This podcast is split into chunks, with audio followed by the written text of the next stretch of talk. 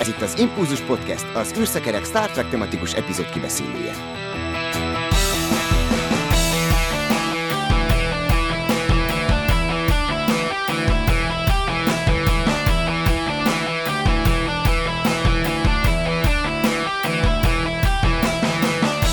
Kedves hallgatókat szeretettel üdvözlöm, ez a 214.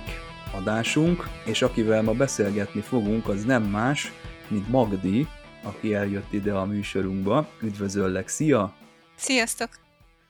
Műsorvezető társamat is szeretettel köszöntöm, szervusz Dév! Sziasztok! Én pedig Csaba vagyok. Hát a mai kibeszélőnkben Quis custodiet ipsos custodis, elnézést a latinosoktól a rossz kiejtés miatt, de ugye itt egy régi római szatíráról van szó, amiben ez a kifejezés megtalálható. Ennek volt az 1800-as években magyar fordítása is, de kilészen az őröket őrző, Kis János így interpretálta ezt a mondatot, angolul is van egy ilyen megfelelője, de ugye a Who Watches the Watchers mondatot ismerjük mi a TNG-ből, ez ugye az angol címe, és aki megfigyeli a megfigyelőket, ez pedig a magyar címe. Na hát mielőtt még ezt az epizódot gorcső alá vesszük, történt egy nagyon érdekes dolog, ami még a 60-as évek végén kezdődött, akkor az történt, hogy Leonard Nimoy hazavitte Spocknak a füleit, betette egy saját készítésű dobozba, és családi erekje lett belőle, és tulajdonképpen az ott őrződött évtizedeken keresztül. Most azonban Adam Nimoy felajánlotta a Smithsonian intézetnek ezt a két fülhegyet, és hát azon belül is Space History Department kapta meg a csomagot, és ők csináltak is egy ilyen kicsomagolós unboxing videót, és akkor látható, hogy milyen szépen bedobozolta annak idején, a 60-as évek végén Leonard Nimoy ezeket a füleket. Hát ez egy nagyon szép dolog, mert mondhatta volna azt Adam Nimoy, hogy hát ez nekik családilag ugye sokat jelent, és ezt erekjeként őrzik, de hát mégis van ennek azért egy ilyen történelmi jelentősége is, akárhogyan is vesszük. Nem tudom, megnéztétek ezt a videót, ahogy előkerülnek a fülek a csomagolásból? Uh-huh. Magdi, te, te küldted egyébként a linket. Igen, igen, igen. Hát megnéztem, hát nekem megható, bár egyébként én azon azért elgondolkodtam, hogy nem hiszem, hogy csak egy füle lett volna. Tehát szerintem hát két fül volt ott benne. De nem úgy értem, hogy nem hiszem, hogy csak így, tehát hogy egy példányban használták, de nyilván mondjuk az, hogy hányat őriztek meg abból a korból, mm. lehet, hogy csak ez az egy van. És, nem elképzelhetetlen, hogy csak egy volt, mert én, én úgy ja, emlékszem, hogy, hogy költségvetési okokból költségvetés, a, ugye a romulánokra is sisakokat tettek, uh-huh, uh-huh. és nem jutott mindenkinek fül, Aha. úgyhogy simán el tudom képzelni, hogy azt az egyet vitte végig az eredeti sorozat során, és ez növeli is így az értékét, tehát hogyha tényleg ez a mhm. fül, akkor ezt valóban ki kell állítani.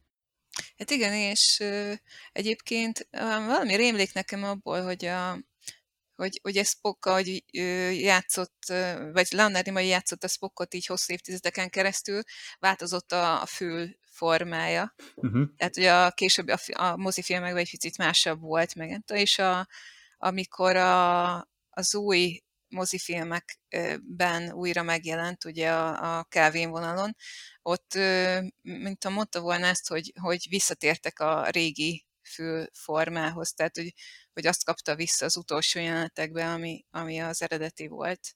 Bár hogy nyilván nem azt, hanem hogy szóval olyan formái próbáltak újra csinálni neki, amilyen volt. Ez érdekes, de hát mindenképpen ugye azt csomószor elmondtam, hogy előadásokban is, hogy, a, hogy Spock lett a Star Treknek a, az ikonja, és hogyha így veszük, hogy ő a, a jelképe a sorozatnak, akkor a hegyes fülek azok meg kifejezetten. Tehát tulajdonképpen a, a hegyes fül az magát a Star Trek-et is ö, szimbolizálja, tehát ilyen szempontból tényleg egy hatalmas nagy ajándék. De hát ő gondolom, hogy azért is ajánlotta föl, mert, mert ugye ez egy ilyen kulturális kincs. Hogyha úgy vesszük. Tehát, hogy a Star Trekből mi az, amit oda lehetne adni, mondjuk a, a hajómodell, mert az egy ilyen nagy jelkép, meg a hegyes fülek, és, és azt hiszem a hajómodell az ott is van. Igen, vagy az is ez ott van. Az is ott van. Hát akkor... Tehát így azért adta oda szerintem, hogy, hogy ne csak ő nézegethesse, hanem mondjuk tényleg így a rajongók is ott megnézhetik. Így van. Leróhatják a tiszteletüket. Bármit is jelentsen ez. Én arra És- emlékszem, hogy a, a, a The Cage-ben, a kísérlet című pilotban volt még egészen más fülforma, ott egészen ördögi volt, ahogyan én, nekem így él a fejemben. Ez Biztos nehéz lehetett akkoriban, azért nem voltak ilyen anyagok, mint most, hogy bár, bármi ilyen, mit tudom én, szilikonból, meg nem Hú, tudom, nem is tudom, ezt hogy lehet megőrizni, mert én, én tegnap éjszaka a Youtube-on elvesztem az ilyen közlekedési múzeumos maketteknek a, a restaurálásában, és ott, ott ki voltak állítva ilyen kis villamosok, meg buszok, és ott nem is történt velük semmi, csak évtizedeken keresztül ott álltak, és rettenetes állapotba kerültek, tehát elengedett a ragasztó, széthullottak a, benne az ülések, úgyhogy ezeknek nem árt egy kis szeretet, vagy egy kis felújítás. Hát ez is, hogy Leonard Nimoy saját készítési dobozt csinált. Na azt azért is- felbontani, az mekkora nagy izé, Igen. felelősség, hogy ezt még Igen. Leonard Nimoy, nem tudom, celluxozta le, Igen. és akkor most valaki feltépi, az azért kemény lehet. És uh, valahogy ez is ilyen érdekes, hogy milyen kettősség volt ebben az emberben, hogy, hogy ugye um, én biztos láttátok ti is a For the Love of Spock ö, című Igen. filmet, amiben, amit le Adam Nimoy csinált, ugye Leonard Nimoyról, és abban így érdekes, hogy így mesélt róla, hogy, ö, hogy, hogy mennyire komolyan vette ezt, hogy ö, hogyha bármilyen újságtól megkeresték, ha a tévétől megkeresték, bármi bárki Spockot akarta, és ezen, ki, tehát ezen keresztül őt, akkor ő mindig rendelkezésre állt, és ugye a család már ki volt akadva, mert ugye a gyerekeket is állandóan fotózták, meg nem tudom, hogy, hogy jaj, Spock, Spock családja, és így már, már végén lázadtak, hogy ők már nem akarnak többet szerepelni. Tehát, hogy ő ezeket is így ö, elfogadta, de közben meg ott van a kettőség, hogy megírta a könyvét, a, a Nem vagyok Spock című könyvet, amit aztán persze felülírta a Spock vagyok című könyvvel, így azért ilyen, volt neki egy ilyen, ilyen kettősség ebbe a dologba, hogy, hogy ö, szerette is Spockot, meg azért egy kicsit így ö, volt, amikor besokalt tőle. De aztán az élete vége felé visszatért teljesen ehhez a szerephez, meg az egésznek a tiszteletéhez, szóval végül szerintem megbékélt ezzel, hogy hát igen, ő Spock, ennyi. Tehát nem, nem, eh, nem csak Leonard Nimoy él ő benne, hanem Spock is benne él, mert így írta meg a, a végén az önéletrajzi könyvét, hogy Spock és Leonard Nimoy párbeszédeiből vannak az összekötő szövegek. Ez. Úgyhogy szép, szép gesztus volt a fiától. Igen, Adam Nimoy nagyon szépen őrzi az édesapja emlékét, és hagyományozza nekünk tovább, és ez, hogy közkincsé teszi, ez valóban egy kultúrtörténeti, tehát nem is csak popkulturális mm, érték, vagy egy ikonikus gyűjteményi darab lesz most már ebből, mert vannak például magángyűjtemények is van, ahol még rajongók szereztek meg régi eszközöket akár, vagy hát sajnos ugye az eredeti szedből a nagyon sok minden hát, eltűnt, vagy megsemmisítésre került. Szerencsére például ez a hajómodell, ez a 11 lábas, tehát azért közel 3 méteres, ez nagyon szépen restaurálásra került, tehát valóban ott nagyon el voltak már öregedve, korhadva a fából készült részek, és a világítása is, szóval minden, és az, az is egy kultikus darab, és ott van a, a Smithsonianben. Talán az 50-es, talán az 50. évforduló környékén volt ez a felújítás. Itt a füleknél egy picit látom már a, a, azt a öt évtizedet, főleg, hogy ilyen kicsit ilyen bársonyos, plusz jellegű anyagból készültek, tehát mint egy, egy ö, plusz játéknak a, a füle, és bizony azok is hát bizony rossz állapotba kerülnek, ma valaki megőrzi ilyen gyerekkori plusz macit például. Tehát ez a doboz valószínűleg segített megőrizni, tehát például megvédte a, a penésztől vagy a, a nedvességtől. Bár ha belegondoltok, Leonard Nimoy előbb-utóbb már a, a fülek nélkül volt Spock. Tehát úgy szóval ránéztél, mondjuk elment egy találkozóra, vagy egy közszereplésre, szerintem sokan megnézték, hogy rajta vannak a fülek, vagy nincsenek, mert úgyis, így is úgy is ő volt Spock. Tehát így, így egyébként neki volt talán így viszonylag akkor a egyik legnehezebb szerepen, aki mondjuk teljes maszkot visel, tehát egy Darth vader alakító színész, ő aztán bárhol mehetett aztán később szerepelni, ahogy egyébként ő egyébként nem is nagyon ment, de mondjuk akár egy Michael Dorn is, ha belegondolunk, vagy most a, mostani epizódunkban itt van Riker, akinek teljesen újszerű volt Jonathan Frakesnek, hogy egy komolyabb maszkot visel, és értékel is, hogy ez mennyire más. A HD verziók viszont én úgy érzem, hogy talán egy picit elviszik az illúzióját annak, hogy beléjük magunkat, hogy Spock egy idegen lény, bár nyilván akkor még nem HD-ben forgattak, de a mai forgatáskor nemrég láttam egy interjút, valamelyik mai sorozat Musk, illetve Kellik mesterével, és ő mondta, hogy kifejezetten figyelni kell, hogy a HD és 4K és egyéb kamerák sokkal többet látnak, és a nézők elé is ki kell pontosan, dolgozni. Gondoltok bele a sminkelés, a maszkok. Ma már például, ha megnézitek, ha egy televízióban is, bármelyik műsorban nem jól sminkelnek, de látod a képernyődön. Ott vannak a reflektorok, és a HRI felbontás, az, az pont annyit hoz ki, hogy az emberi arcnak már jobban kihozza azokat a textúráit, amivel te látod, hogy ott sminkelték, ott nem jól sminkelték, ott próbáltak valamit eltüntetni, ami, tehát úgymond a sminkelés elvileg ugyanúgy zajlik, mint 50 évvel ezelőtt, csak ugye ez teljesen más, hogy egy színházban is másképp sminkelnek, mert ott nagyon távol vannak a nézők. Itt, itt Spock füleinél tényleg a, a szín árnyalatot próbáltam nézni, mert azt hiszem Spock, mintha eredetileg vörös lett volna, ha jól emlékszem, de azt hiszem a fekete-fehér készülékeken nem nézett volna olyan ki jól az az árnyalat szürkében, és így maradt hát zöldvérű vulkáni.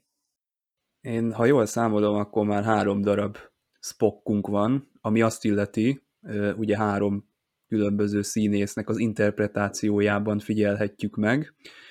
Leonard Nimoy... fül, Csaba? Hát az összesen hat, de nem tudom, hogy a, ugye a későbbi sorozatokban hány tartalék fül került felhasználásra. Ugye Zachary Quinto, Kelvin Univerzum, és most Ethan Peck, akit sűrűbben láthatunk Strange New Worlds sorozatban. Nektek ki a kedvencetek? Na jó, akkor úgy kérdezem, hogy most a Leonard Nimoy nem ér, hát ő nyilvánvaló, de hogy tetszenek az új ö, alakítói Spocknak? Szerintem hát nyilván, tehát mindig Leonard Nimoyhoz fogjuk hasonlítani őket, mert Leonard Nimoy a Spock, de én, neke, én mindegyikkel valahol elégedett vagyok abban a szerepben, amiben éppen benne van, mert senki sem Leonard Nimoy-t alakítja, tehát meg nem is azt a korszakot, hál' Istennek. Tehát ami nem olyan, mint amilyen Leonard Nimoy játéka, azt rá lehet fogni, hogy a Kelvin idővonalon, az a Kelvin idővonal Spock, tehát ő, ő is más. Más, más dolgok érték, Kompromitálták érzelmileg. A... Igen, például. Um, más, más itt még a, a Strange New Worlds-ben is, vagy, vagy a mm, Discovery idején a Spock az így más, ott még meg korai, tehát az meg azért nem olyan Szakállas Spock. Szakállas Spock. Ez kicsit olyan volt, mint a, a tükör univerzumos. Hipster Spock. De hogy mindenki más életszakaszban mutatja be Spockot, és így nekem így, így, így nem zavaró, tehát hogy, hogy ők játszák. Szerintem így azért megpróbálják a maximumot azért kihozni, belevinni a saját játékukat, kicsit belevinni azért Leonard Nimoy-t, mert nyilván ő szabott egyfajta stílust a vulkáni játéknak, hogy mégis a vulkániak azok hogy szoktak viselkedni, az azért az ő, ő neki a, a, az alapkövét ő tette le. De én, én nekem, nekem teljesen jó. Hát nyilván én, én Leonard Nimoy rajongó vagyok, vagy tehát én nekem Spock a kedvenc karakterem a Star Trekben. De, de én, nekem, én nekem megfelel játékok is. Szóval nem, nem, egyáltalán nem tartom rossznak egyiket sem.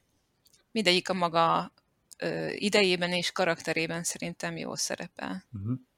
Ugye itt Peckről egy kicsit szerintem most derült ki, hogy milyen Spock, mert a Discovery-ben azt ígérték, hogy ő még nem az a Spock, és tényleg nem az volt, és Dave, nem tudom, te hol tartasz a Strange New Worlds-el éppen? Legutóbb a harmadik epizódot láttam, tehát Akkor már eleget ott, láttál. ott is voltak jó pillanatai, és én azt hiszem, ugyanaz a véleményem, mint Magdinak teljesen le tudom fedni azt, hogy, vagy el tudom dönteni, hogy most ebben a sorozatban ő alakítja a Spockot, és, és teljesen rendben van, hát olyan tartományon belül mozog a játékával, a megjelenésével, ami teljességgel elfogadható. Talán nekem ez a Superman effektus jött át, ahol előbb-utóbb jön egy új film, vagy egy sorozat, és akkor most ő a Superman, vagy ő a James Bond. James Bondnál kicsit nagyobb a ugrás, mert ott annyira különbözőek a színészek, és ott szinte különböző a karakter, míg ugye a Spock esetében is vannak ezek az alapvető gesztusok, a mimika, amit át kell hozni, és például a, az Ethan Peck az most szerencsés, mert ő, ő belőle, tehát ő neki a, tehát ő kiárta az iskolát a Discovery-ben, és most már úgy áll előttünk tényleg, mint az a Spock, ak- aki tényleg el tudunk fogadni, mert azon a helyen is van. Egyébként, ha a hangját halljátok, tehát tényleg nagyon szép hangja van. Valaki Hmm. Benedict Cumberbatchhez hasonlította, és, és én meg, meg is lepődtem. Tehát majd a szinkronizáláskor lesz érdekes, hogy Fú, nekem a ilyen, ö, Mebenga kiejtése és hangja tetszik is. nagyon még. ő is egy nagyon jó kis karakter, egyáltalán így a, ez az egész sorozat. Egyébként még a, a maszkokról csak egy röpke, a legutóbbi harmadik részben szerepelt egy idegen lény, akit ugye képernyőn keresztül láttunk, és én nagyon meglepődtem, mert kiderült, hogy ő nem CGI volt, de még csak nem is motion capture, hanem egy maszk, ami alatt ott volt egy színész, és a maszk többi részét ilyen animatronikával mozgatták, tehát ilyen kis szervomotorokkal, azt hiszem két vagy három szakember távolról, tehát a Baby Odához hasonló ilyen életszerű mozgatás történt, tehát visszatértek itt is az alapokhoz, és ez nagyon tetszik ebben a, a, a sorozatban, tehát így most röviden is nagyon off-topic, de ö, tudom ajánlani Spockkal egyetemben. Figyelem! A műsorban spoilerek bukkanhatnak fel.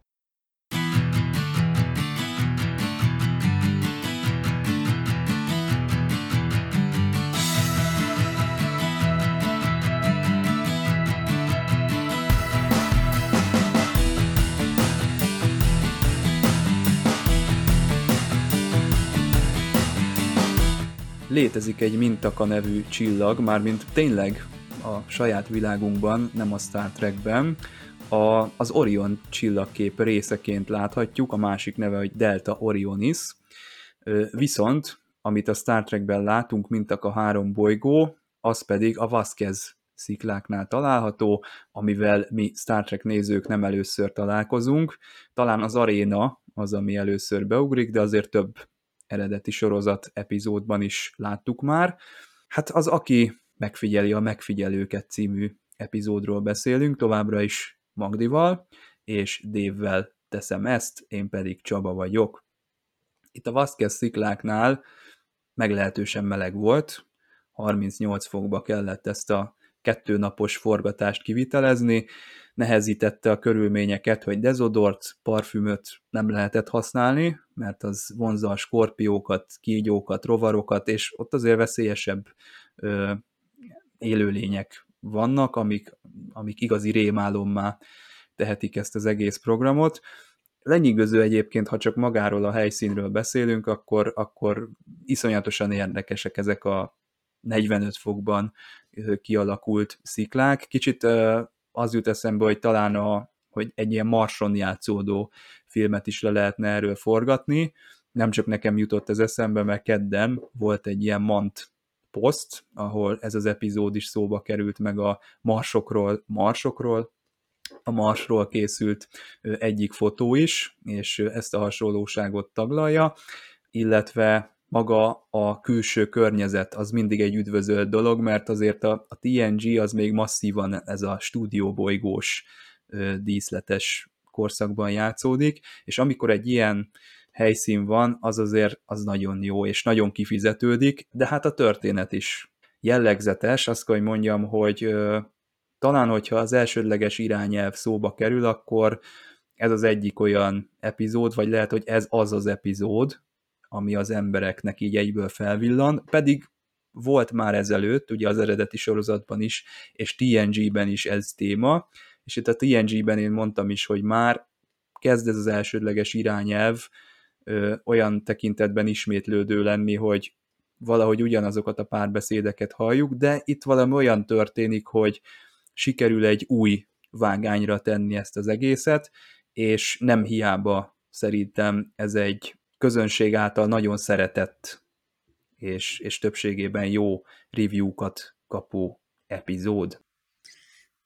Érdekes epizód egyébként nekem folyamatosan felidézte az űrlázadás című mozifilmet, tehát egy, egy, egy jó pár párhuzamot észre lehet venni, lehet, hogy ebből jött az ötlete a, a, a filmnek. Ez egy proto-űrlázadás. Igen, igen. Mert egyébként az űrlázadásra az egyik barátom, még amikor megnéztük annak idején, pont az volt a kritikája rá, hogy ez olyan, mint egy epizód a TNG-ből, és tényleg olyan, tehát olyan a sztoria, hogy egy epizódnak, vagy egy dupla epizódnak meg lehetett volna csinálni. Tehát, hogy egy kicsit arra hasonlít, de hát nyilván más a kimenetele, mert más a célja a sztorinak.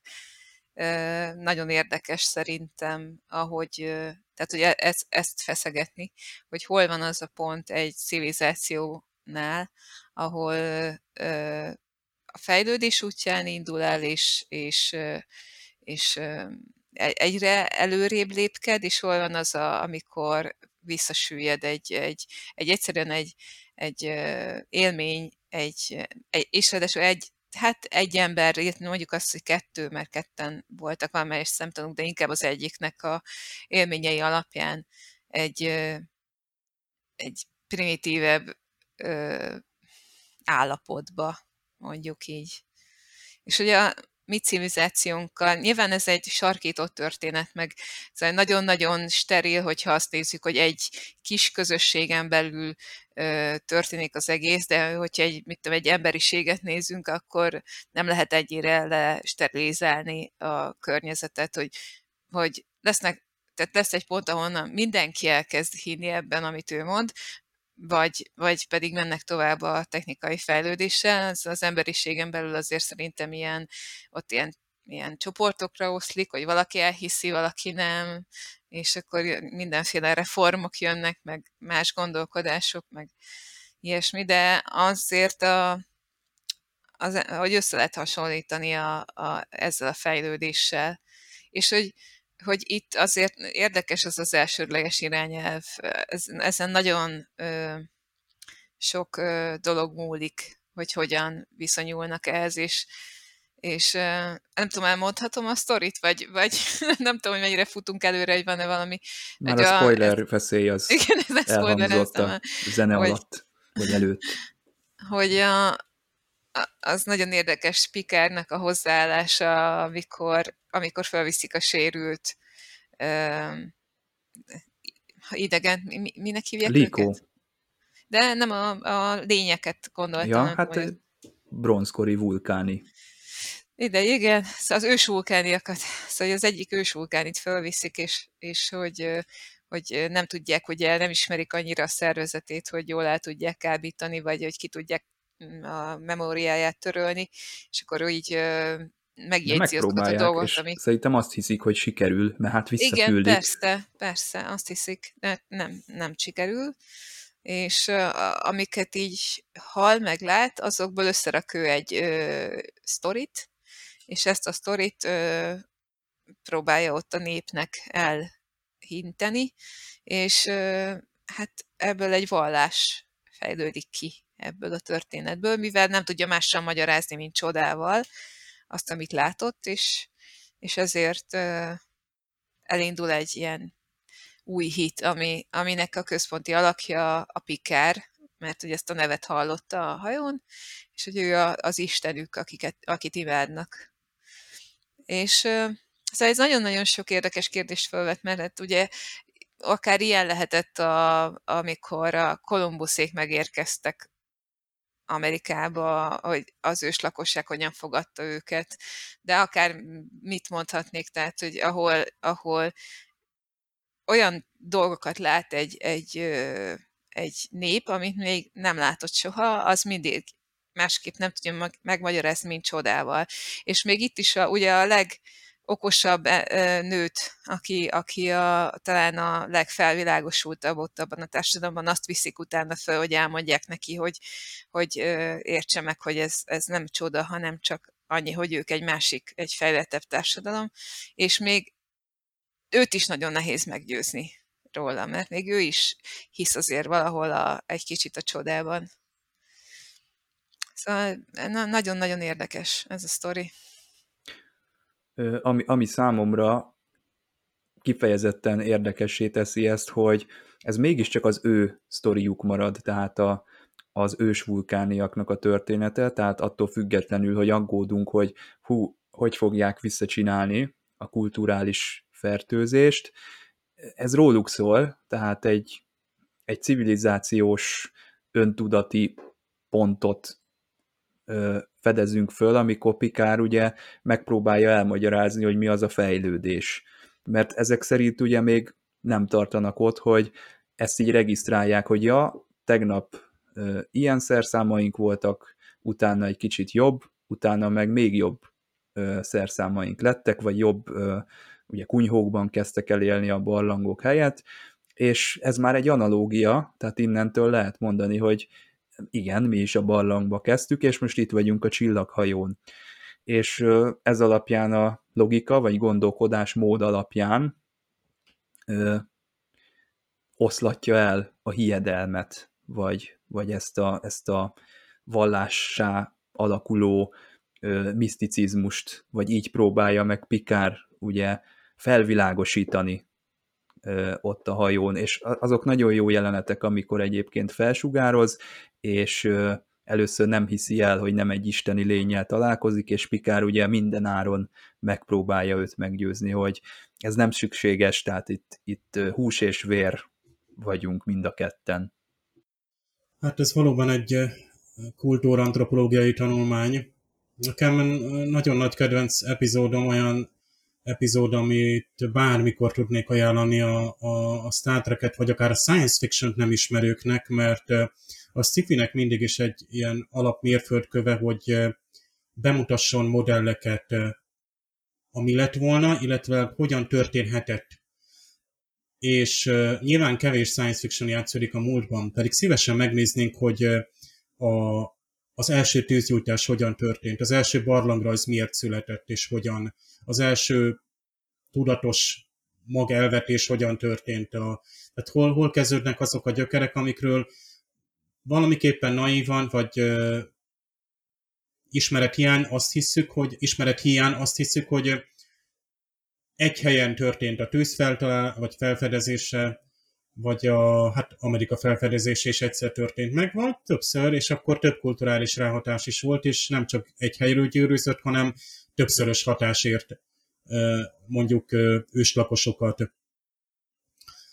Tényleg azt látjuk, amit a, az elsőleges irányelv be akar mutatni, miszerint nem szabad beavatkoznunk, csak hogy már a megfigyeléssel is valamiképpen beavatkozunk. Tehát szokták ezt mondani, hogy tehát nincs olyan, hogy tehát akkor ahhoz ilyen, tehát a valóságban történő megfigyelés mindig valamilyen módon befolyásolja. Most például, ha természetfilmekre gondolunk, vannak ilyen behind the scenes epizódok, vagy direkt olyan dokumentumfilm, például én egy madár egy madárfotósnak a, magyar, magyar madárfotósnak a azt a hát egy természetfilm szólt arról, hogy hogyan készítette, hogyan készítette ő is ezt a madárlest, ugye ez a hogy is nevezik ezt itt Csaba? Duck? Duck Blind. Duck Blind, hát uh, ahonnan mondjuk a kacsavadászok, de hát, ő, nyilván ő, ugye a fényképezőgépelvel vadászik, és akkor ő is hogyan készített lest, hogy jól is tudjon onnan kilátni, és uh, a megfelelő időben akkor tehát elcsípjen egy-egy pillanatot, most ugye itt, ha belegondolunk, az a legizgalmasabb munka lehet az, hogy végignézni egy társadalomnak a fejlődését, bár mit látunk? Tehát a napi tevékenységet látjuk, és itt látjuk, és itt nagyon-nagyon sokáig kéne itt lenni ezeknek a, az antropológusoknak. bár valószínűleg ők már itt is le tudnak vonni következtetéseket, és egyébként már sokat szor emlegetjük, és nehéz egy spoiler nélkül a Devs című sorozatot megemlíteni, de ott is van egy bizonyos fajta megfigyelés, ami gyakorlatilag ekvivalens ezzel. Tehát gyakorlatilag csak ott ugye mondjuk úgy, hogy ott is modellezzük egy nagyon fejlett számítógép segítségével, hogy mondjuk egy, egy hogy nézett ki egy, egy, egy, egy ősember a barlangban, és tényleg ott ülnek a tűznél. Csak azt ezt lemodellezzük a rendkívül sok következtéssel és adatokkal. Az Insurrectionben is ez van, hogy hát adatokat gyűjtenénk, hát egy szerencsétlen dételben ezért van ez a törés. Ugye, mert tehát olyasmi történik, amit, ami ugye erkölcsileg nem, tehát ő, ő neki ugye a, a programjában nem fér bele, és akkor lehet, hogy a Insurrection írói ezt jól megnézték ezt az epizódot, és nagyon tetszett nekik, mert szerintem ez, ez abszolút tetszik mindenkinek, aki meg akarja a Star Trek lényegét érteni, hogy mi, mint fejlett lények, mi is elindultunk valahonnan, de ezt a tudást nem adhatjuk át csak úgy. Tehát meg kell hagyni azt például a felfedezésnek az örömét, vagy éppen a, a, akár ezt a babonás hitet is.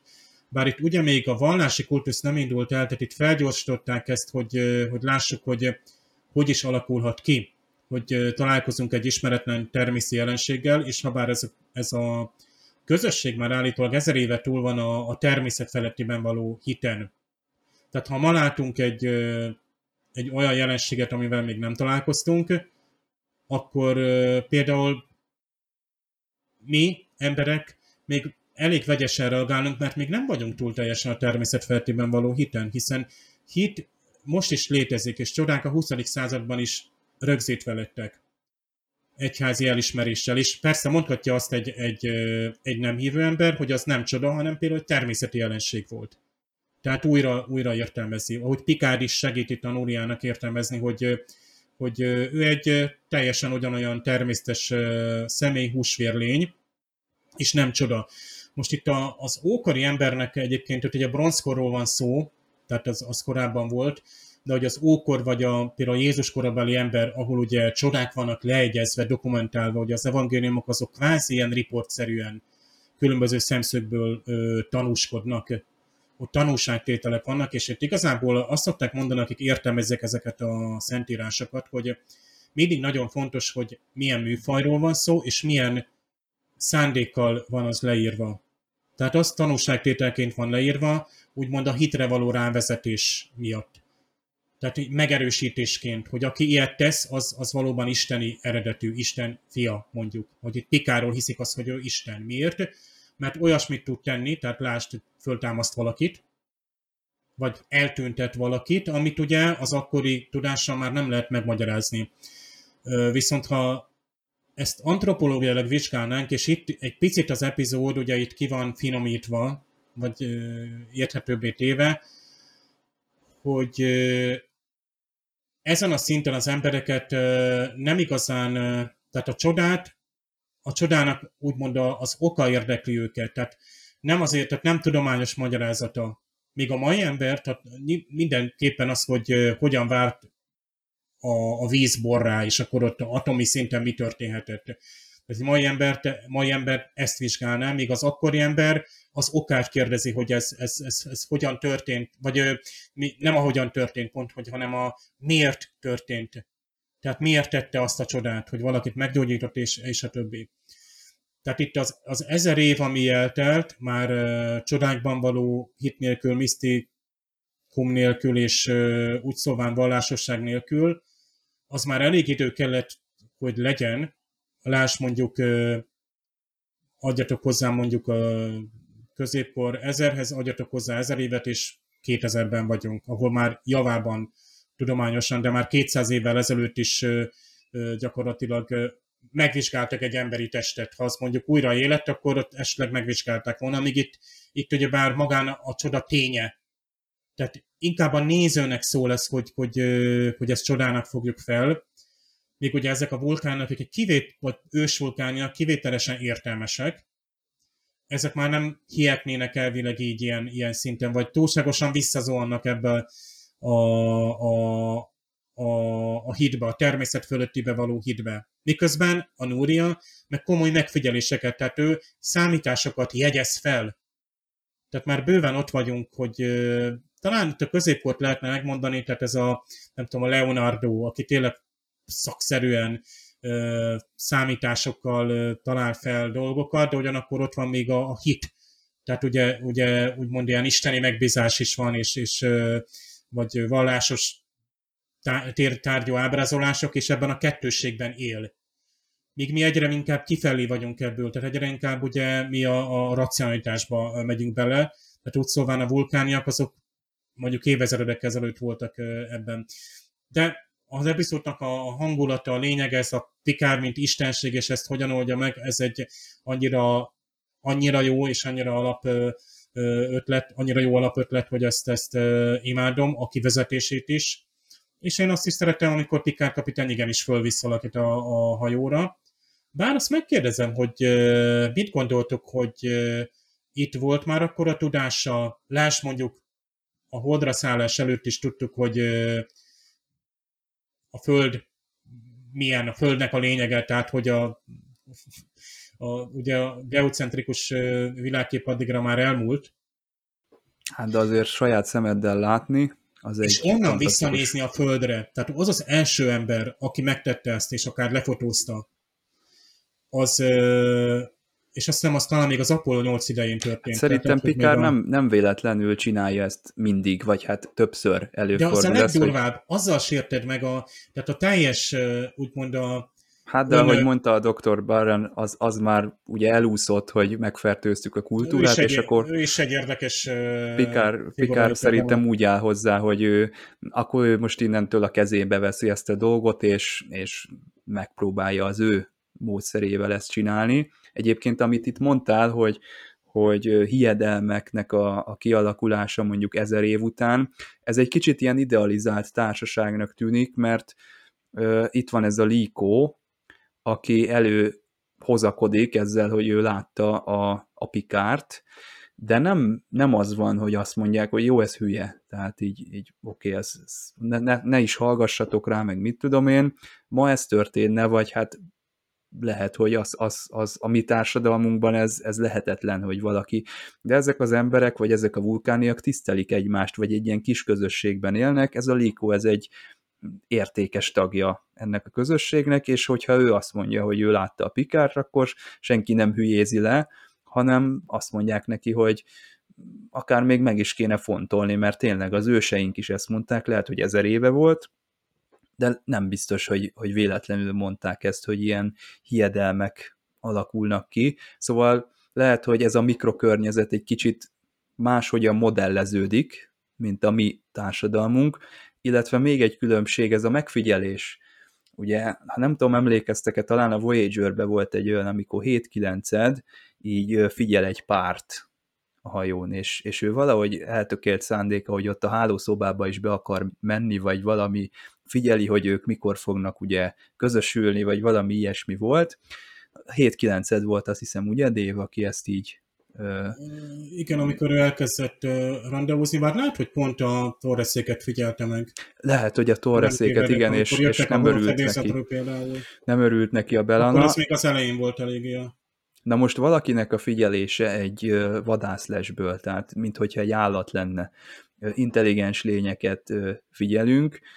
Ez is lehet, hogy ez a ez a szép reményű törzsközösség, csak aki nem sértődik ezen meg, mert a mai világban itt van egy okos eszköz, azt mondja, hogy szolgáltassak-e adatot a, a gyártónak, akkor kapásban azt mondja, ne, ne, ne szolgáltassa, hát engem ne figyeljél, az emberek többsége úgy fog válaszolni, hogy, hogy köszönöm szépen, engem hagyjanak békén. Nem is tudom, mi lenne, ha kiderülne, hogy valakinek a szobájában az egyik sarok az egy ilyen holofedélzetes, vagy egy ilyen, nem tudom, egy ilyen hasonló technikával eltakart megfigyelő állás, akkor lehet, hogy ott nem lenne kapcsolatfelvétel, hanem már ott ugye ez az egész kisiklana, hogy mit képzelnek, hogy engem itt figyelgetnek a izé, saját szobámba. Tehát lehet, hogy nem volt még a bronzkorban ilyen, hogy privacy, és ez egy, ez egy másik olyan vívmány, ami nehezíti az ilyen kapcsolatfelvételi helyzeteket.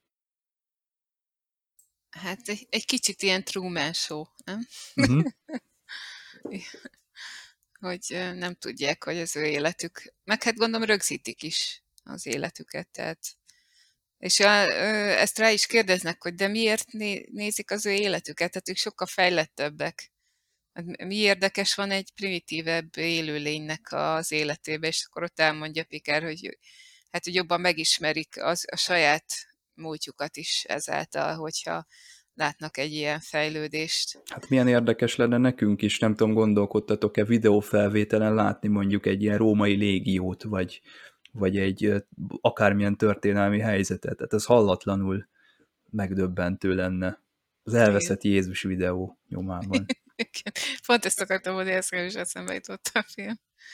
Igen, ez uh, így érdekes, de visszatérve az első gondolatmenetedre, egyébként pont erre cédozgattam én is, hogy elkezdtünk erről beszélni, hogy, hogy, a, hogy a mai társadalom ezt hogyan fogadná, te nagyon optimista vagy hogy által milyenkről már leperegne meg, meg a miénk már nem hisz a csodákban, meg ilyesmi. Hát én ebben azért nem vagyok ennyire biztos, mert azért vannak lapos földhívők is. Csak egy kellően karizmatikus ember kell, aki mondja. Igen, igen, igen. Tehát azért, azért uh, szerintem még mai, mai korunkban is, amikor már így nagyon büszkén mondjuk, hogy itt a 21. században, és mi már roppant felvilágosultak vagyunk, de valójában azért vannak olyan dolgok, amivel, amivel így, tehát így meg lehet kavarni a gondolkodást. Pont így, ahogy itt például ez is, ez a, ez a az, hogy lát valamit, és azt ő megmagyarázza valahogy, és azt, ahogy ő megmagyarázza valahogy, azt adja át. Tehát nem azt mondja, hogy fogalmam sincs, mit láttam. Én az Istent láttam, azt mondja. Tehát így, ezt, senki, ezt ne, ne is kérdőjelezze meg senki. Ő tudja, hogy azt láttam, mert azt. És ő, azt fogadják el. Tehát és, és onnantól fogva tényleg egy ilyen hitrendszer, mert a többiek nem látták, ő látta, ő a, ő a tanúságtevő, vagy nem tudom, tehát aki azt mondja, hogy ez biztos, hogy az volt, és onnantól fogva, ugye, és ráadásul, ugye egy, a vallás, ahogy kialakul, ez is érdekes, mert ugye jön egy vihar, és azt mondja, hogy haragszik a piker. Tehát, hogy már elkezdi a, már olyan dolgokat körészteni, amit már nem is látott, és egyszerűen összeköti a kettőt egymással, és akkor úgy próbálja meg. És amikor már átmegy abba, hogy akkor föl kell áldoznunk valakit, hogy ne haragudjon a piker, tehát akkor meg már jön az áldozat, amit aztán végképp senki nem kért, azt teljesen magától találta ki, hogy ez majd az segít, hogyha valakit feláldoznak. Szóval itt ez már a teljesen ilyen őrületbe megy át az egész a, a végére, és hát Egyébként meg Szóval ember legyen a talpán, aki ezt így, ember legyen a talpán, piker lesz az a talpán, aki ezt így visszatudja valahogy nyomkodni a, a fokrémet a tubusba, hogy, hogy valahogy meg kell oldani De ezt. egyébként hogy milyen jól megoldja, tehát ő, ő, ő nem azt csinálja, hogy, a, hogy, hogy visszacsinálja, és gyorsan tűnjünk el észrevétlenül, és, és a lehető hát mert lesz, ahogy lesz, egy, hanem egy reasoning, tehát így, így, így beszélget, és, és megérteti ezekkel az emberekkel, tehát ez a, ez a legjobb végkifejlet. Ugye azért tud ilyen idealista lenni ez az epizód, ami szerintem a, az előnye ennek a dolognak, mert nem, nem kezd el politikai kérdés lenni mondjuk ott a felszínen, hogy, hogy aki látott valamit, azt az információt, azt hogy kezelje, hanem mindenki tök őszinte. Tehát ő Igen. ezt látta, lehet, hogy vannak valakiben kételjek, de egy igazából senkinek nincs oka azt mondani, hogy jó, ez a Líkó, ez jövőre, nem tudom, választást akar nyerni, vagy, vagy tehát nincsen olyan érdek a, a, a képben, ami ezt az egész dolgot olyan végzetesen meg tudná rontani. Igen, de igen, tehát hogy egy picit uh, sterilebb, igen, ezt, ezt, mondtam, ezt mondtam is az elején, hogy egy kicsit olyan steril környezet ez, ami, amiről szó van. És Csak legyen gyorsan... enyhe a tél, ugye ilyen kérdések vannak, hogy igen, legyen igen. bő a termés, legyen De enyhe a, a tél. kérdés az, hogy támaszom föl embereket, akik igen. már régen meghaltak, tehát hogy amire már esély sincsen. Tehát mert ugye ő azt hiszi, hogy őt is föltámasztották, de ő csak elkábult, vagy hát megsérült, vagy ez erőtér. És ezért jó, hogy szerintem ilyen vulkániakhoz nyúltak, mert hogyha ős emberek lennének ott, akkor lehet, hogy ezt nem hinnénk el. Hangsúlyozzák is, hogy ezek nagyon, nagyon értelmes és, és megértő emberek, és ezeket így lehet kezelni ilyen módon, és nagyon jó is egyébként, mert az eredeti sorozatban azért, meg talán a TNG-ben is találkozunk olyan helyzettel, amikor oké, okay, ezek idegenek, de hát tök úgy néznek mint, ki, mint mi. Meg a betazoidokkal sincs soha olyan beszélgetés, hogy basszus, hát ti tulajdonképpen összekeverhetők vagytok velünk, de most itt is van egy ilyen, hogy ők akkor most vulkániaknak néznek ki, és lehet, hogy majd lesz egy későbbi epizód, amiben kiderül, hogy ez miért van. Közös eredet, vagy nem tudom.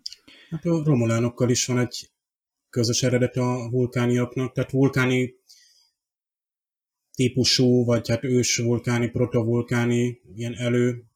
Ugye a emberi nemnek, a, tehát a mi őseink is hát többféle úton indultak el. Tehát az, hogy most a homo sapiens utódai vagyunk végül, az, az mondhatni még véletlennek is köszönhető. Ugye itt a epizód egy ilyen valláskritikát is megfogalmaz, tehát a természet fölöttiben való hit az már a múlté. Sőt, azt el is kell tüntetni, tehát itt a, a, legyen az akár a Picard, vagy akár egy ilyen felvigyázó, amit most ugye Picard hát testesít meg, vagy hoz közel. Tehát teljesen olyan, mint amikor tényleg lehetne azt mondani, hogy volt a, a, a, az Ószövetség, mint egy alaphit, és akkor ugye jön a, a megváltó, vagy jön, jön egy új proféta, és, és testi valójában ott van, és kialakul egy új hit, és nagyon gyorsan. Tehát ez egy, mutatni ennek az analógiájára, de ugyanakkor még ezt a folyamatot is felgyorsítva ábrázolja az epizód, és tényleg itt vannak, hogy Magdi mondtad, hogy ezek az alap tevékenységei, hogy azonnal hatalmat tulajdonítunk neki, illetőleg elvárunk valamit, de mi is adunk valamit cserébe, nem akarjuk megharagítani. Tehát félünk a mindenhatóságától, hogy megbüntet minket, és ki kell engesztelnünk, vagy éppen imádnunk kell. Itt kifejezetten hogy az imádat, a dicsőítés tehát itt tényleg egy gyakorlatilag egy napnyira vagyunk onnan, hogy itt egy kultusz alakuljon ki, és ugye a kultuszok, a ritusok azok így alakulnak ki, hogy megjelent a pikár, akkor hol jelent meg, akkor abból egy szent hely lesz. Ott kialakul majd, ott lesz egy templom, egy szenté, egy, egy szent város. És hogy nézett ki a pikár? Akkor majd a, az, a, az ő hitét vagy a vallását képviselő, nem tudom, főpapok is úgy fognak majd öltözni, tehát ilyen vörös, nem tudom, tunikában, vagy, és, és lesznek rituális cselekedetek, megismétlik Pikárnak a, a mozdulatait. Egyébként észrevettétek, hogy amikor ott a gyengékedőn áll Pikárd, egy, egy olyan kameraszöget kapunk, meg egy olyan megvilágítást, tényleg ilyen isteni fényben fürdik. Tehát minimum egy ilyen, ilyen félisten vagy szuperhős. Nagyon Kéri érdekes. a 4 százalék Worftól. Ugye, amikor mondja, hogy, Igen, hogy még közelebb menjen a pályába. Parancs, parancsol valamit, tehát, ő, tehát, tehát, tehát, nem ismer, például lehet, hogy innen van Likónak ez a, hogy nem ismer könyörületet ugye a, a Pikár, de nagyon, én úgy érzem, hogy nagyon hamar ráugranak erre a, ezek az ős vulkánek, vagy ez a kis közösség, hogy hát itt csak, mintha csak az alkalmat lesték volna, hogy, hogy megmagyarázhassák, hogy, hogy miért veszi el tőlük a természet a szeretteiket, vagy miért nincs jó termés. Ugye ezek a, a legősibb hit az a természeti hit. Tehát amikor nincs megmagyarázva, hogy miért van egy szárazabb időszak, miért van eső, tehát úgymond a, a véletlenszerű esendő dolgokhoz van hozzákapcsolva egy hit vagy ott alakul ki egy ritus, hogyha ha nem tudom, háromszor megpörültem a sarkam körül, és úgy vetettem el a, a magvakat, és utána jött egy eső, és jó termés lett, akkor mi lenne, ha a következő alkalommal ugyanezt tenném?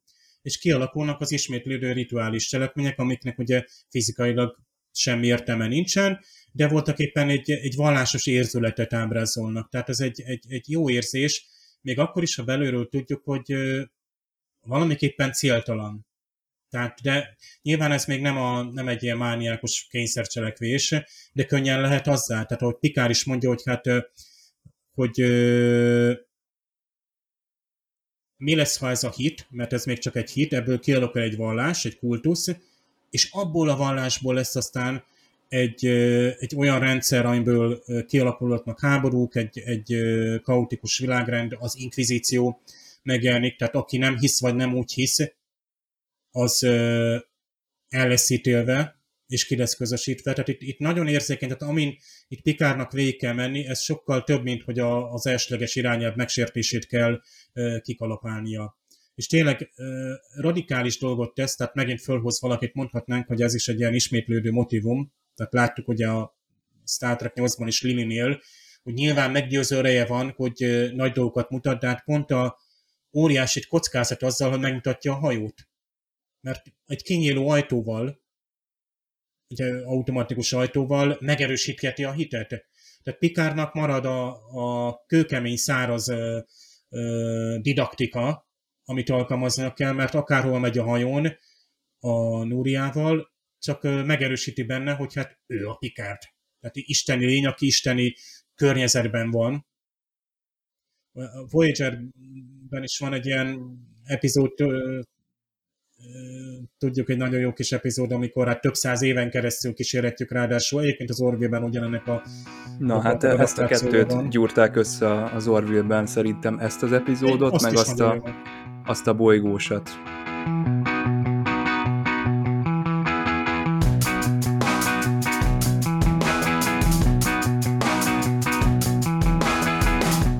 a fedélzeten. Csoba! Hú, csoba! Cso, csi, csi, csoba!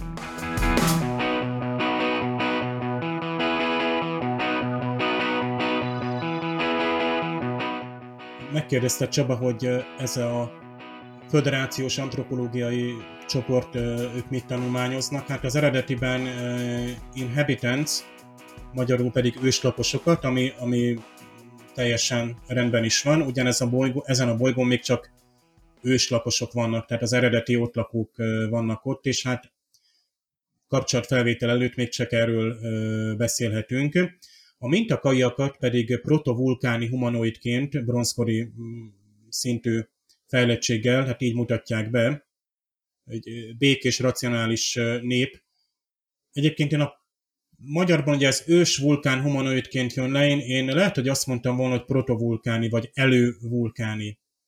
Tehát az ősvulkáni nagyon arra utal, hogy ők a vulkániak ősei, ami nem tudom, hogy igaz lehet-e, hiszen a vulkániak ősei azok hát több ezer, több százer évvel ezelőtt a, a vulkánon vagy valahol. Tehát most ebben nem menjünk bele, mert ugye vannak még a TNG-ben is elméletek, mi szerint ugye egy konkrét őshumanoid fajtól származunk. Ugye Picard egy igencsak kalandos hajszában deríti ezt ki.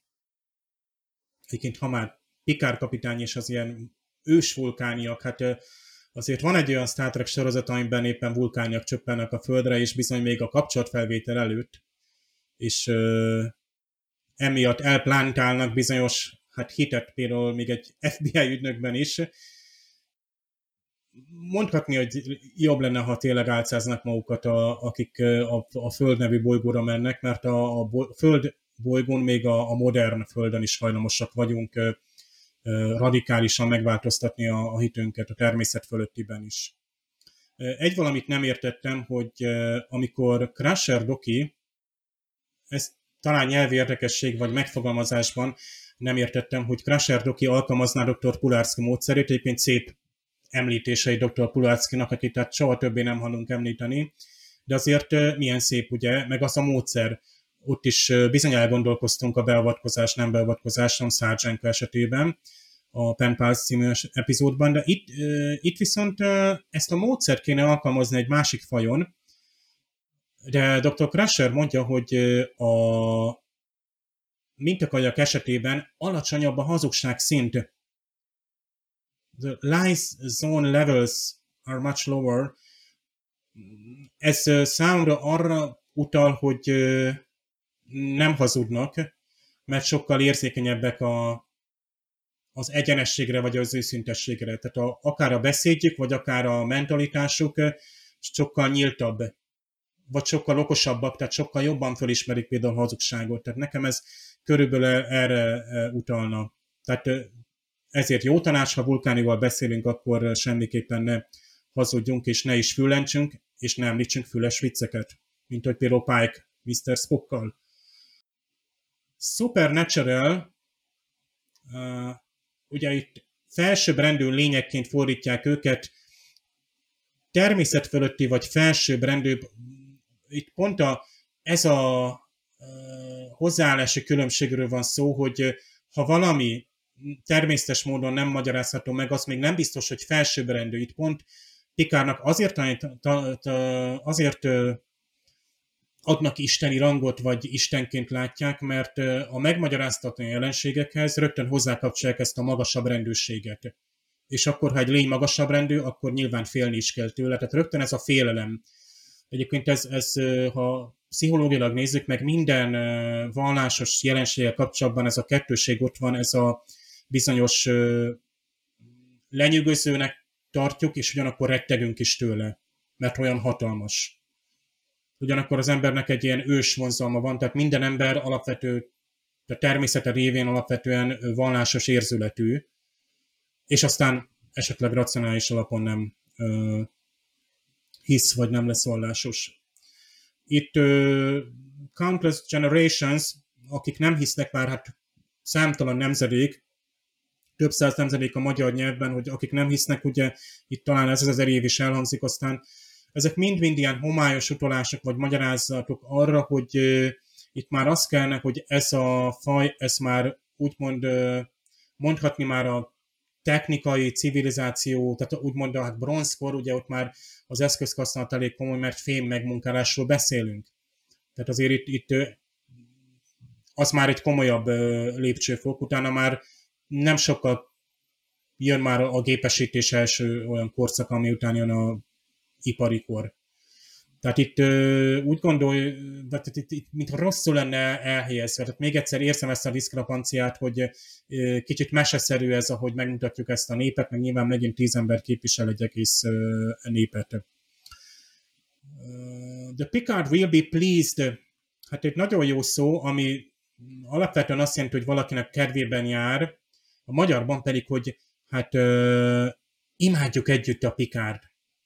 Tehát rögtön jönnek ezek a alapvetően vallásos jellegű kifejezések, amik ugye a, a hittel, a kultusszal kapcsolatosak. Tehát tényleg az Istennel kapcsolatos, hogy és akkor majd kegyes lesz, ha Isten a kedvére leszünk. Ha Isten is úgy akarja. Ugye please God, például ez a kifejezés. Tehát itt nagyon érdekes, hogy itt a, ezek az ősi, legősibb szavak, amik ugye nyilván tudjuk, amik az eszközhasználathoz, a családhoz a, és a vallásos kultuszhoz kapcsolódnak, azok mindig a legősibb szavak.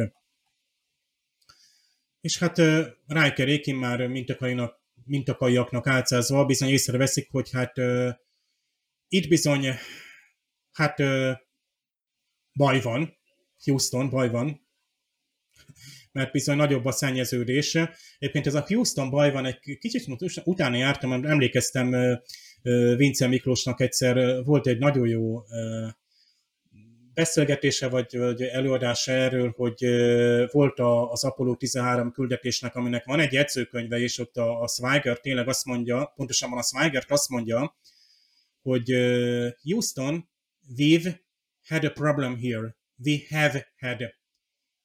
És ezzel az igeidővel, és ezt a Miklós elmondta, és rájöttem, és sose hittem, hogy ez így, így volt, hogy hogy azt mondta, hogy volt egy problémánk, de már túl vagyunk rajta. Most volt a közelmúltban éppen, de úgy érezzük, tehát ezzel az igényővel azt fejezi ki, hogy ez már megtörtént, és vége van. Míg ugye a, a, a filmben, és nem csak a magyar Apollo 13 filmben, hanem eredetiben is azt mondja a Tom Hanks, mert egyébként ő megismeri, tehát a Jim Level megismétli a Swigertnek ezt, és a, a Level is azt mondja, hogy we have, we've had a problem, ezt mondja Jim Lovell is az eredeti scriptben, nem scriptben, hanem a, amit fölvettek a magnók. A 95-ös filmben meg a Tom Hanks is azt mondja, hogy we have a problem, és ezzel ugye elmondták a forgatókönyvírók, hogy így tudták drámaivá tenni, hogy Houston baj van. és éppen most baj van van, és a nézőkben ezzel növelik a feszültséget, és mennyire, mert ez egy nagyon jó film a jelendő alkalmazásával, és hát Riker is ezt a feszültséget növeli, és bizony itt azonnal megindulhat nyilván az antropológia, meg az elsőleges irányelvvel kapcsolatos vitáknak a folyamata, ami nagyon szépen végigmegy ebben az epizódban. But you are the Picard, hát az a The Picard, ez borzasztóan tetszik nekem, hogy de te a Picard vagy, te vagy a Picard. És ezzel rögtön te vagy az Isten. Tehát ezzel azonnal Picard kiemelődik. Tehát nyilván a nevével megpecsételve, de hát borzasztó jó, hogy ez a, a fordításban is vissza tudták adni, mert ezzel gyakorlatilag az epizódnak a, a, a, a, a veleje van ott, hogy egyetlen egy pillanat, egy pillanatban elkezd valaki használni egy szót, és az manapság az interneten, de régen teljesen más, hogy szájhagyomány útján elterjedt, és, és gyakorlatilag visszavezethető, tehát egy-egy olyan kifejezés, amiről azt mondjuk, hogy a slangnek, meg a, a tehát mindenféle ilyen, ilyen zsargonok, azok gyakorlatilag igazából műszavak, vagy véletlenszerűen keletkezett szavak, és szóval milyen ott gyökereznek a, a nyelvben, mert az, az emberi tudat, vagy a, a, a nyelvnek a közösségi volta, illetve a vallásosnak a közösségi volta, az így működik. Szóval egy epizódig láttuk a Picard, de nekem ez bizony nagyon erőteljes volt nyelvileg is, meg filozófiailag is.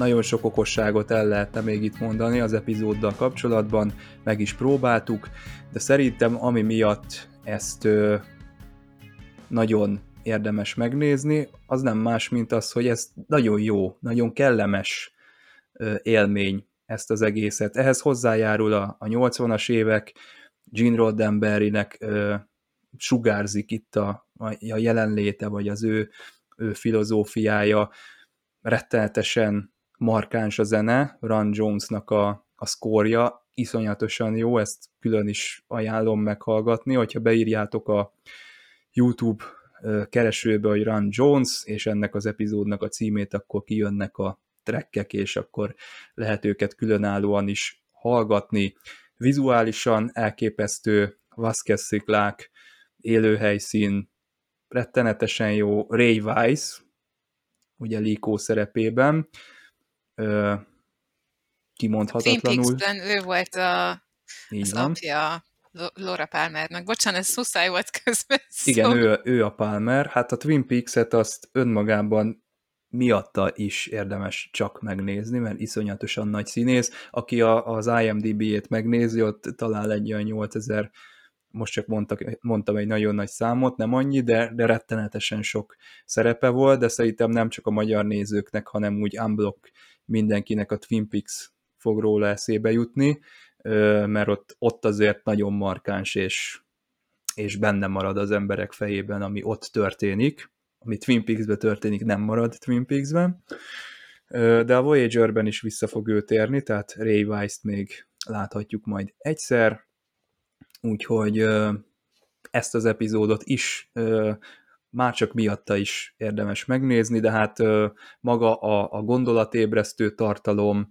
a, a rettenetesen idealista tálalás, ezek játszhatnak össze abban, hogy nem utoljára látjuk ezt a sztorit. Lesz ilyen a Voyager-ben, lesz ilyen az Orville-ben, lesz ilyen az Insurrection-ben, és az Orville-ben ö, jöhetnének kapával, kaszával a rajongók, hogy hát ez egy, ez egy lopás, vagy hát összegyűrtek itt két Star Trek epizódot, és, és tulajdonképpen semmi nem történt, de ez, ez is mutatja a nagyszerűségét ennek a történetnek, hogy ezt újra és újra el kell mesélni, és nagyon jól meglátta ezt szerintem a Seth MacFarlane, vagy a, az Orville készítőinek valakie, hogy ezt így ebben a formában is el kell még egyszer mondani, mert sajnos nem fogja mindenki elővenni ezt a TNG-t, mi itt fejre is állhatunk, akkor sem, meg bárki bármit csinálhat, akkor sem fogja a Netflixen elindítani a TNG-t, de sajnos lemarad egy egy mérföldkőről. Nekik érdemes ezt, ezt még egyszer bemutatni, és HD-ban bemutatni, és szépen bemutatni, és ugyanezzel a filozófiával, ugyanezzel a szellemi örökséggel szembesíteni a, a nézőt nagyon megéri, úgyhogy már csak ezért is érdemes becsülni az Orville-t, de ha nincs ez az epizód, akkor szerintem ez nem történik meg.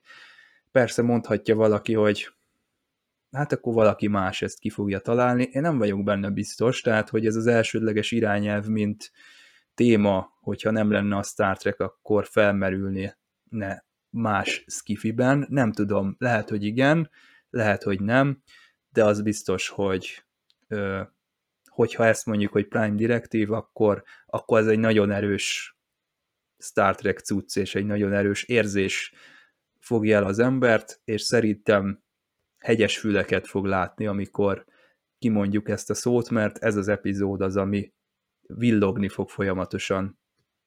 De igen, a, a, tehát, a, igen, ha az elsődleges irányelvnek a lényegét el akarnánk magyarázni, akkor ezt az epizódot kell megmutatni, ennyi. Tehát, hogy miért van egyáltalán, mert nagyon sokszor megkérdőjelezik a, a, a sorozatok folyamán is, hogy minek van ez az elsődleges irányelv, és ez mutatja meg a legjobban, hogy hova vezet az, hogyha nem ha nem figyel, hát nem figyelünk oda, itt nem, odafigyeltek, csak hát történt egy malőr, tehát, hogy, és már ez is mekkora kárt okozott volna ebbe a társadalomba, hogyha, hogyha ez így marad.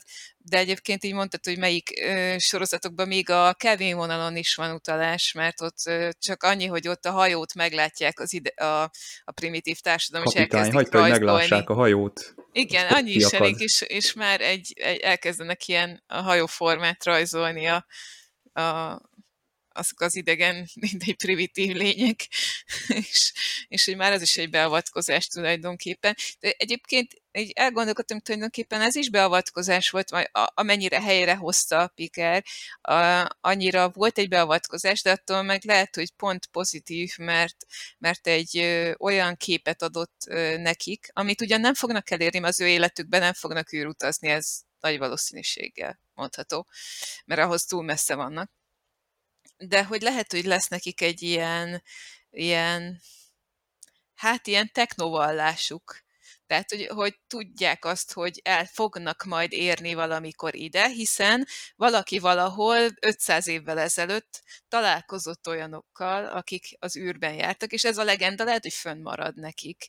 Tehát ez a, vezeti az őket életükhöz. a fejlődésben. És lehet, hogy gyorsabb fejlődéshez vezet, mert mert tudják, hogy ez elérhető, és ez, ez bizonyítva volt nekik is, és akkor, de valamilyen szinten mégis hinniük kell, hogy az őseik azt látták, amit elmondtak.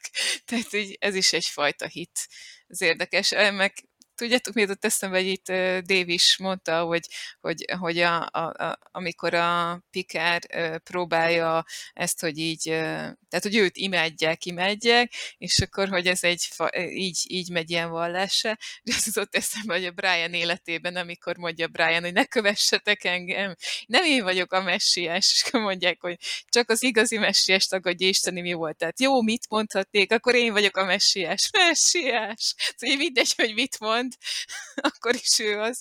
És itt is, amikor fölviszi a, a nőt, és így elmagyarázza neki, és azt hiszi, hogy már megértette, és akkor mondja még egyszer, hogy de nem, akarsz föltám, nem akarod föltámasztani a szeretteimet, és így, jaj, ne, hát volt be, hogy nem tudom föltámasztani.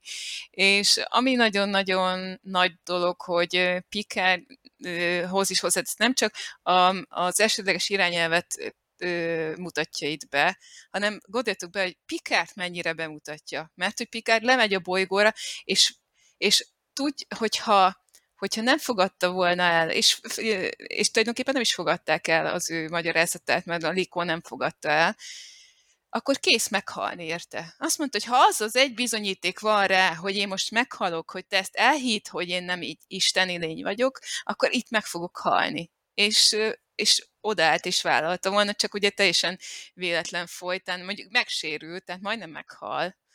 Mert hogyha egy picit is lejjebb megy az a, a nyíl, akkor, akkor ott halt volna meg.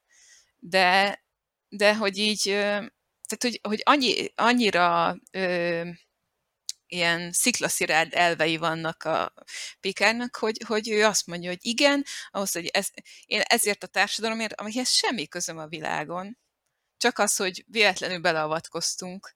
Én ezért hajlandó vagyok az életemet feláldozni. Meg azért, hogy a csillagflottának azt az elvét betartsuk. Tehát ez, ez mekkora jellem ez az ember. ez hihetetlen. És, és ez, ez nagyon szerintem itt ez, ez, ez az epizód, ez nagyon hozzátesz ahhoz, amit mi Pikárról gondolunk. Ez, ez, ezzel, ezzel a jelenettel tuti. Tehát, hogy azt mondja, hogy igen, akkor meghalok. És, és szóval ez, ez, ez szerintem mindenféle szempontból egy nagy mérföldkő ez az epizód. És, és nagyon, tényleg igazad van, hogy például ez is egy olyan epizód, szoktunk beszélni, hogy mi az, amivel bemutatnád a Star Trek-et. Ez egy olyan epizód, amivel be lehet mutatni a Star Trek-et, mert ebben sok minden benne van. Az tényleg egy jó jelenet, amikor ugye Pikár mondja, hogy ha, hogyha igazad van, akkor akkor én most itt uh, sérthetetlen vagyok, ha nincs igazad, akkor meghalok. Oké, okay, és már így lövi is le, tehát így Igen. nagyon jó. Uh, és Pikárnak egy epizódon belüli jellemfejlődése, amikor az elején ott legurul a, a Ray Weiss, milyen szép stunt egyébként, hogy ott kiesik, nem tudom, lehet, hogy az kaszkadőr csinálta, és akkor az elején azt mondja, miért nem hagyta ott meghalni? Volt már ilyen, ugye a, a pont veled beszéltük Magni, a semleges zónát, hogy miért nem hagyták ott azokat az embereket, nincs gond vele, hogyha nem foglalkozunk vele, és a kopikárnak kialakul ez a végtelenül empatikus megoldása. Jó, hogy mondtad ezt az Into Darkness-t, mert ugye Körk kicsit ilyen sportot űz belőle, hogy hoppá, meglátták a hajót, mindegy. Kicsit ez hozzátartozik az ő sármiához, hogy egy egész civilizációt megrontottam, nem akartam, de ha már így alakult, akkor hát ez van.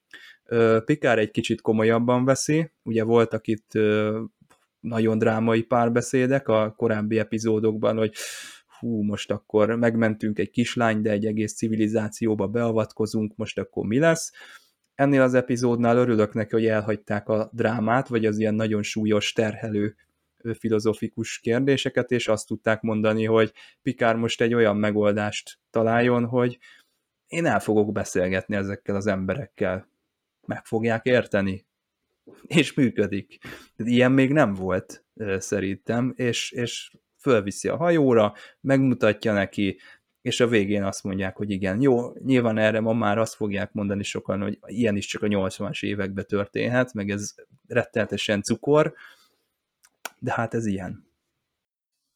Azért történhet ez, mert egy olyan nép, a vulkánok őse, a mintakai népe, amely nem csak a, a vallásosságra érzékeny, vagy hajlamos, hanem a racionalitásra is. Tehát Picard ezért tud meggyőző lenni. Tehát ezért tudja, hogy itt képes meggyőzni. Tehát nem biztos, hogy egy mai vagy bármi más, tehát megáltalkodott, vagy ö, ilyen radikális vallási közösséget ő is meg tudna szép szavakkal győzni. Tehát ebből a szempontból viszont ez nem cukormázas történet, hanem ez ö, reális, hiszen ö, vulkáni jellegű őslakosokról beszélünk, akiket meg lehet győzni szavakkal is. Tehát még, még pont a határon vannak, hogy hajlamosak hamar kialakítani a vallásos meggyőződést, de lehet velük beszélni. És azért ez epizód kiköszöböli, vagy kiavítja azokat a hibákat, amik alapból benne lennének, akár még Pikár lelövésével is, hiszen Pikár ott gyakorlatilag csak a hajónaplóban közli, így teljesen mellékesen, hogy Dr. Crusher a szokásos módszerével őt helyreállította, vagy nem tudom, tehát így, és aztán Pikár visszatér, tehát ismét rádob egy lapáttal, mondjuk úgy, hogy most lőtték le Pikárt, a Pikárt. Hm? Na Pikárt föltámadt. Ja, akkor mégis ő az Isten. Tehát én egy Orville-ban, tehát simán lehetne egy ilyen vége, de akkor már ez egy szatíra. És az, egyébként ebből az epizódból, azt hiszem az egy első évados évadzáró volt, ahol ugye a, a Kellit hiszik istenségnek, egyébként az is bájos volt az Orville-nek, tényleg megvan az a TNG és TOS közötti mesélő módja, mesélési narratívája, tehát tényleg, hogy, hogy teljesen hihető módon és a néző számára nagyon érdekesen és jól értelmezhetően mutatja be ezeket a sztorikat, és nagyon jó, hogy ezek a sorosztok ott voltak a 80-as években, ott vannak most a 2010-es években, a Strange Universe is hozzá, egyébként ő is azt hiszem az első két epizód is ilyen beavatkozás, nem beavatkozásos, sőt még ott, ott kicsit a vallásosságot, az üstökös kapcsán az a vallásosság jellegzetesen ott van, most akkor itt most a volt eleve rendelés, itt ez egy kultikus tárgy, van saját akarata, meg kell menteni ezt a népet, eleve meg kellett volna menteni, vagy hagyjuk az egészet megtörténni. És ott Pike is húz azért, mindkét epizódban húz azért egy, egy merészet, de ő is csillagflotta tiszt marad. Ez a nagyon jó az epizódban, hogy hű marad még egy ilyen merész történettel is hű marad azokhoz az elvekhez, amiket már a 60-as években letettek, hogy van a, a, a legfőbb irányelv, elsőleges irányelv, és azt szerint kell működni, és azt, ha kell, radikálisan kell érteni, tehát szó szerint. Lásd az előző epizódban, amikor a, a paragrafus, paragrafusok, vagy a kettővel ezelőttiben, ugye a, a, az a rész, amiben tényleg egy határvita, az egy egyezmény útján volt megoldva, és szó szerint ragaszkodott hozzá az egyik fél. Míg Pikát keresett egy, egy kiskaput, tehát itt is szerintem a kiskapukon keresztül tudott ő csak neveztesen, hogy a, a Núriának az a belátása, az okossága, hogy még képlékeny ez a hit. Tehát nincs még, nincs még rögzítve, mert ha belegondoltok a Voyager-ben, ahol évszázadok telnek el, és már ugye a nagy rengető vagy földrengető iránti hit kialakul, majd aztán az átcsap egy ilyen természettudományos felfedezés iránti vágyba. Egyébként ez a Voyager epizód rátesz egy lapától olyan értemben, hogy tényleg bemutatja, hogy a, a vallásos érzőlet át tud menni egy, nem azt mondom, hogy hitetlen, hanem hogy szakszerű, tudományos felfedezési vágyjál. Tehát mindkét vágy ott van az emberben. A természet fölött itt meg akarjuk ismerni, minden ismeretlent meg szeretnénk ismerni egyébként az, hogy megfigyeljük itt ezeket az embereket, hogy lássuk, hogy hogyan fedezik fel ott ezeket a méréseket, az apja és a lánya, hogy folytatják. Azt hiszem ott az édesanyja volt a tudós hölgy, és talán ő kezdte el, és akkor a lánya meg folytatja a hagyományokat, tehát úgymond örökítődik a tudomány. És, és, és majd fejlődik. Ahogy Pikár is elmondja, hogy hát ti, ti is bizonyára barlangokban laktatok, majd aztán elkezdtek kőbőlházat építeni, és ezt a tudást átadtátok. Tehát a tudás átadás is ami a, szintén az egyik legalapvetőbb motivum a, a fejlődésben, az egész emberi önértelmezésben is, hogy egyre hatékonyabban tudunk tudást átadni. Most Picard ezt a folyamatot begyorsította, tehát hirtelen átadott egy elég nagy szeletet átnyújtott, bízva abban, hogy ők, ők már tudnak ezzel bánni. De tompította azt, hogy ez a hatalmas tudás veszélyes legyen, lásd, fegyverré váljon. Hogy ö, ott van a, a Picard, amelyik ö, háborúk alapja lehet, mert ha valaki nem úgy hisz a Picardban, vagy nem hisz, vagy nem teljesíti a, a, az óhajait, és nem fel meg az elvárásainak, amik nincsenek is lefektetve, csak ugye itt apró következtésekből van levonva, hogy, hogy nem tettünk meg valamit, történt valami rossz, akkor az valószínűleg az istenségnek a, a, a műve is. Tehát ugye Pikárnak ezek a, ezek a radikális, egyértelmű mondatait, ezek így végigvezetnek minket, tehát ezek a, ezek a pillérek, amik ugye annélkül, aki nem ismeri a Star Trek-et, annak is megadják a, azt a hitelességet, hogy van egy technológiai nagyon fejlett ö, csoport, egy közösség, amelynek vannak ö, irányelvei, előírásai, és azt szerint úgymond csak a leggyöngédebben avatkozhat be, tehát maximum megfigyelésig mehet el. Hogy ez most mennyire etikus, ezt tényleg meg lehet kérdezni, mert mondhatjuk azt, hogy tehát most állatokat figyelünk meg, tehát ott is úgy szólván azt mondjuk, hogy azért etikus, mert nem feltételezik, hogy az állatoknak olyan, olyan öntudata, önképe van, amivel megsértenénk a, az ő egyéniségüket. Tehát nem feltételezünk róla személyi mögötte, ami, akit vagy amit megbánthatnánk. Tehát azért ez egy elég radikális hozzáállás az ember részéről, hogy kimondja, hogy én vagyok az ember, és minden más az alattam van, és megehetem, vagy megfigyelhetem. Itt ugye másról van szó, hogy egy jövendőbeli, igencsak lehet, hogy komolyan veendő faj, és mennyire jó, hogy nagyon ritka, de milyen jól van ábrázolva, hogy nem az istenszerű lényekkel találkozunk, vagy a szuperfejlett civilizációkkal, akik ugye porszemnek néznek minket, meg jöjjönnek vissza ezer év múlva, illetve ők egyszerűen legyintenek, és mondjuk találkoztunk egy szuperhatalmas lényel, ő nem javítja ki ennek a találkozásnak a borzalmas emlékét. Tehát lásd, jön egy kú, ő még rá is játszik, hogy ő hatalmas.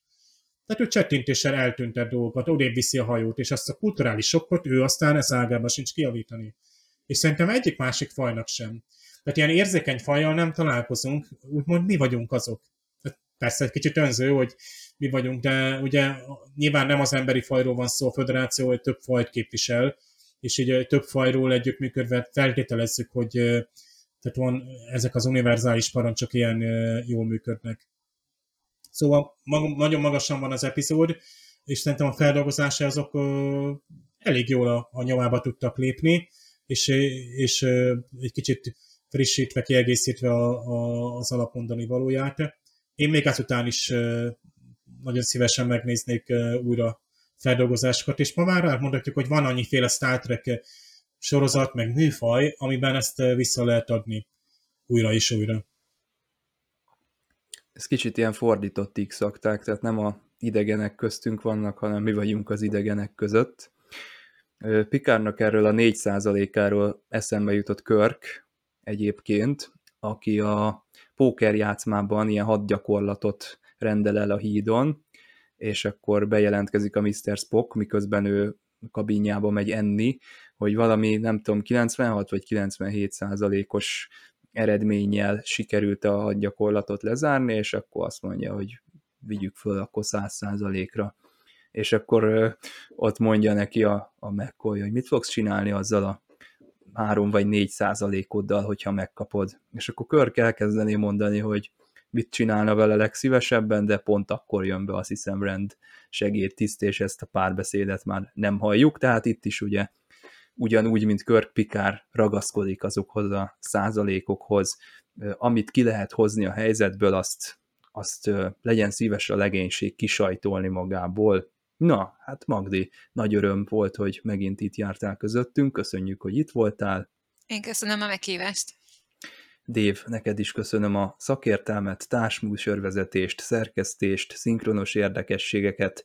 Jövő héten jövünk, a kötelék, The Bonding című epizód, Ronald D. Moore bemutatkozik a Star Trekben, izgalmas. Ez lesz akkor következő adásunk témája. Sziasztok!